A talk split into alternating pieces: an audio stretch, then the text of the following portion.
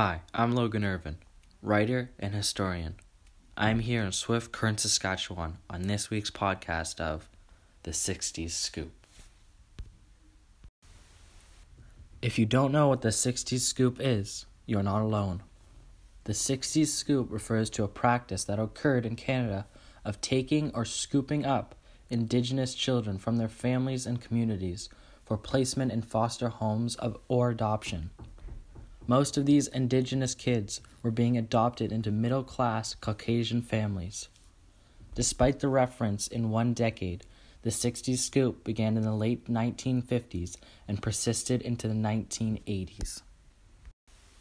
My first guest is Dave Herman. Tell us a little bit about your life, Dave. Hello, Logan. Yeah, well, about my life. Well, I'm forty-four now. I still remember the day I was taken from, taken from my mother.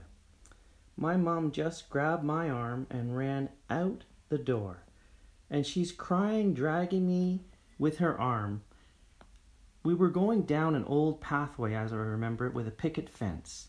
Then I could see up the hill there were cops going by. The next thing I remember, I'm in the arms of a police officer, and I remember my mom was being driven off in the back of a little white station wagon. I asked the police officer what's going on. Where are you taking my mummy?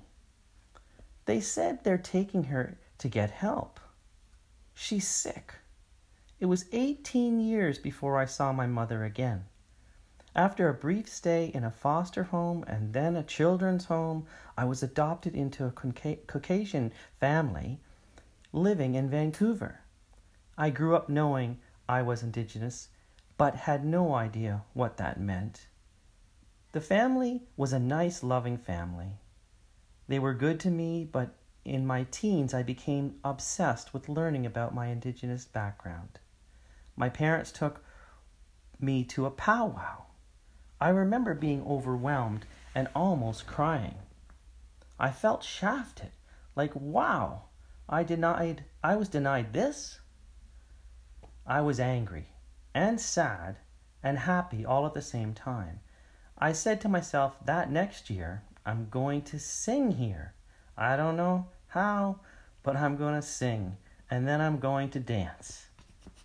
I spent the next few years reconnecting with my lost culture, following the powwow trail. When I was, and when I was twenty-two, I reunited with my biological mother. I was proud to learn that my mom belonged to the Whitefish First Nation of Alberta. I had so many dreams about her over the years, but was painfully disappointed when we actually met. She wasn't the woman I remembered being taken away from me. I didn't really recognize her. But before, she wasn't a broken person. Yet, when I saw her again, she was. There were eleven of us kids, and we all got taken away. I don't think Children's Services ever gave her a chance. I think that each kid that got taken away, she went and made another kid to replace that kid. My mom ended up drinking her sorrows away and died in the East Side Motel room in Vancouver in twenty fifteen. I never did meet my father. I've heard he's still alive and living somewhere near Vancouver. Not a day goes by that I don't think about what could have been. Anybody who's adopted thinks that, but it's the government targeting us Indigenous families and children, and that has me upset. It angers me how they target us at every aspect. They targeted every aspect of our being. They broke us. Well, with the recent sixties Scoop case in Ontario, I'm thinking about getting involved in a class action lawsuit, but money won't fix anything for me. Yet somehow we gotta hit the white man where it matters most. Money is their god. There has to be some kind of acknowledgement or, apolo- or apology.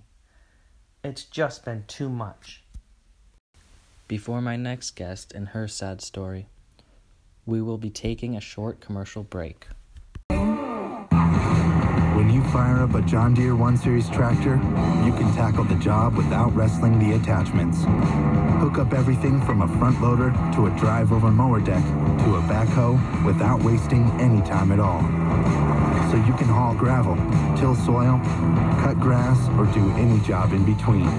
Because when things just click, work just gets done. Nothing runs like a deer. Run with us. Search John Deere one series for more. My next guest is Shelley Vanderhoof. Welcome to the show, Shelley. Logan, I guess I should first tell you that um, I have learned from adoptive records that I was actually taken away from a mother who loved me very much right after she gave birth to me, and that was in nineteen sixty-nine. But, you know, my adoptive parents were really strict, and when I was seventeen, I ran away from home.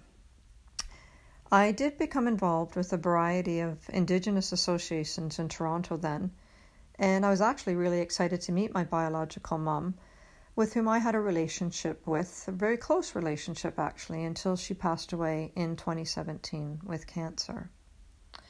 But I'd like to say that, like, to this day, I carry around a just a sense of des- a sense of what I say disconnect. You know, I, I believe it stems from the trauma of being taken away from my mother. And over the years, I've undertaken a journey of healing through various measures like journal writing and self-help books and hanging out with supportive people. And, like, I'm okay with my life, but I've seen others certainly who are not doing so well. You know, there's a whole new generation of survivors out there, outside of the residential school victims, really. And we're going to take years to remediate. Like, at least the children in residential schools, they, like, they had a peer group. They knew where they came from, they knew who their parents were, and they sort of knew that they were going to be going home. But we didn't have that. There's a really isolating and permanent nature to adoption. Adoptees are out there kind of orbiting around in pain. A lot of adoptees that I spoke with have had actually, like, really bad reunions. And they're the ones that are out there still orbiting around. They're in the jails and on the streets and have mental health issues. I'd like to thank you for your invitation today, Logan, and take this opportunity, if you wouldn't mind, on your podcast to stress the importance for victims who are struggling. I want to ask them to reach out for help and emotional support, because being a victim of this so-called sixties scoop really has deeply and profoundly affected us. Thanks, Logan. Thanks for listening to my podcast this week. If you enjoyed it, please share it and subscribe to my podcast channel. Join me next week when I will be discussing the Indigenous residential school issues.